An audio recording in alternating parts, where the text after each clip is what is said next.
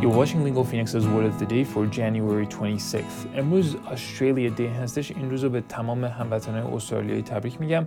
می‌خوایم در مورد کلمه شورت صحبت کنیم که اسپلینگش میشه S H O R T.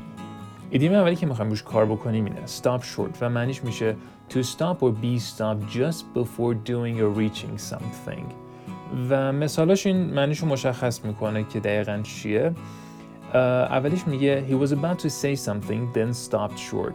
یعنی که میگه داشت میومد یه چیزی بگه بعد یهو خوش متوقف کرد. یعنی اون لحظه که نزدیک بود بگه نگفت.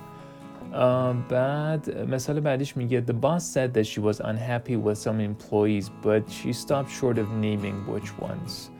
و میگه خب رئیس اومد گفتش که با عمل کرده یه دی ناراضی از عمل کرده یه دی ناراضیه ولی اومد بگه ها بعد یهو نگفت. این مثال دیگهشه یه مثال دیگه هم داره که باحاله. گفته که I had to slam on the brakes when the car in front of me stopped short. و میگه من مجبور شدم یهو شق بزنم. یعنی نمی‌دونم این صدا رو میده ما که می‌زنیم رو یا نه. ولی مجبور شدم یهو بزنم رو وقتی که ماشین جلویم یهو وایساد. اصطلاح بعدی میگه come up short و معنیش میشه to fail to win or achieve something. یعنی ناکام موندن توی پیروز شدن یا به دست آوردن یه چیزی. و مثالش اینجوریه. We're so close to getting the job done but we keep coming up short. میگه ببین ما خیلی نزدیک شدیم یا خیلی نزدیک هستیم به در واقع رقم زدن اون هدفی که تو ذهنمون داریم ولی هی شکست می‌خوریم. این we keep coming up short در واقع هم مفهوم میده. بعد مثال بعدیش میگه the state education budget came up short last year. یعنی که میگه اون بودجه دولتی برای آموزش سال پیش کم اومد بنز کافی نبود. و اگه هدفی داشتید که توی دستیابی بهش مثلا ناکام بودید یا یه چیزی شبیه این می‌تونید با این اصطلاح تعریفش بکنید توی کامنت ها بنویسید. اصطلاح بعدی که می‌خوایم روش کار بکنیم اینه short of breath و معنیش میشه having difficulty breathing. یعنی یه جورایی مثل مثلا تنگی نفس یا کم نفسی که یه نفر ممکن داشته باشه.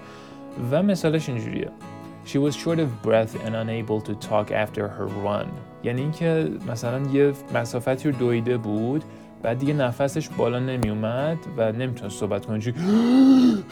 اینجوری که داریم نفس می‌کشیم خب طبیعتا صحبت کردن تو اون حالت یه خورده ساده نیستش. بعد مثال بعدیش هم میگه he's overweight and gets short of breath just walking to his car.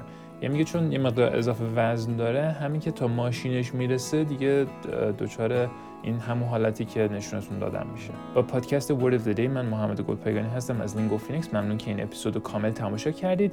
اگه دوست دارید با ما در ارتباط باشید می‌تونید به آدرس podcast at lingophoenix.com برای ما ایمیل بفرستید یا اینکه توی توییتر با من مستقیما در ارتباط باشید. اونجا handle من at Mo Golpayegani هستش. و تا فردا و یه کلمه هیجان انگیز دیگه خیلی زیاد مراقب خودتون باشید.